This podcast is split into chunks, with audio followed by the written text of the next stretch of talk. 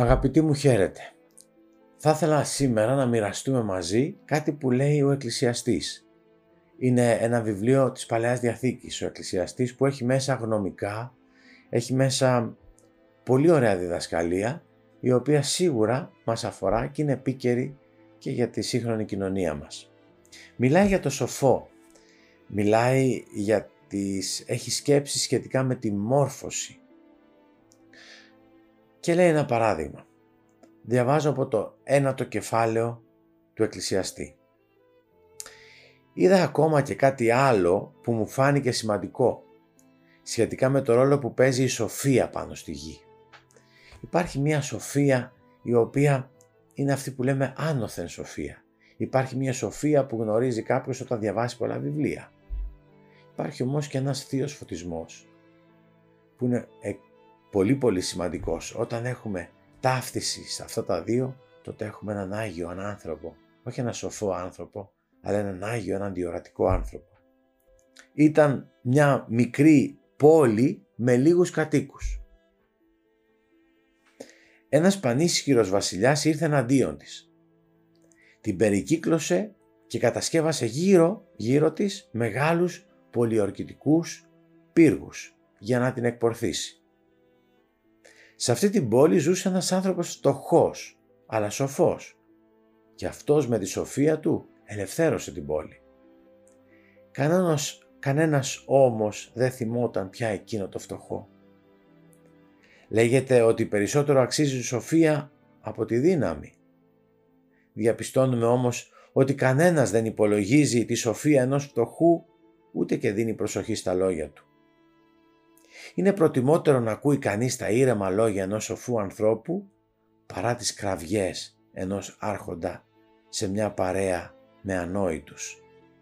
Η σοφία είναι καλύτερη από τα όπλα του πολέμου, αλλά ένα μονάχα σφάλμα εκμηδενίζει πολλά καλά. Λέει λοιπόν αυτό εδώ το παράδειγμα και προσδιορίζει έναν άνθρωπο σοφό και στο μυαλό μας έρχονται αυτοί οι Άγιοι, οι τελευταίοι που γνωρίσαμε. Ο Όσιος Παΐσιος, ο Όσιος Πορφύριος, ο Άγιος Ιάκωβος, που δεν ήταν οι δυνατοί του κόσμου αυτού, αλλά είχαν τη σοφία αυτή.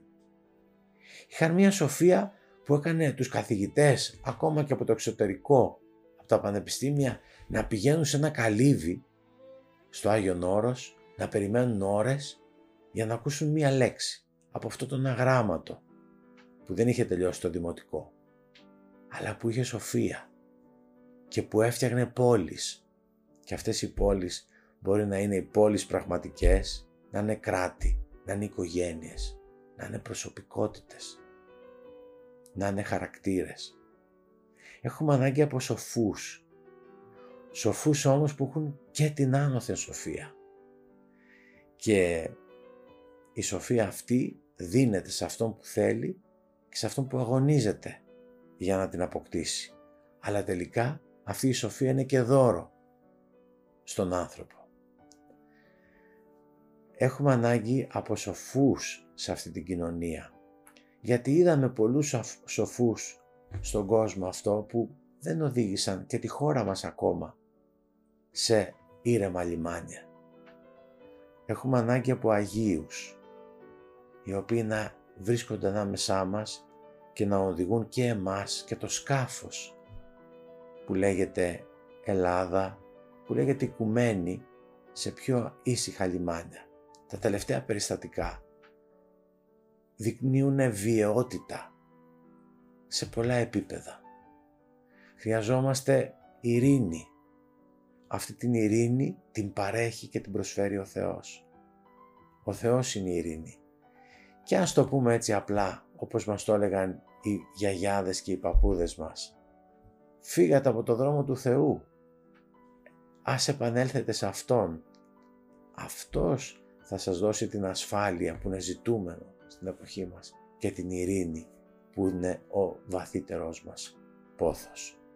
Ας παλέψουμε για αυτήν την ειρήνη, την εσωτερική ειρήνη που φέρνει και τη γενικότερη ειρήνη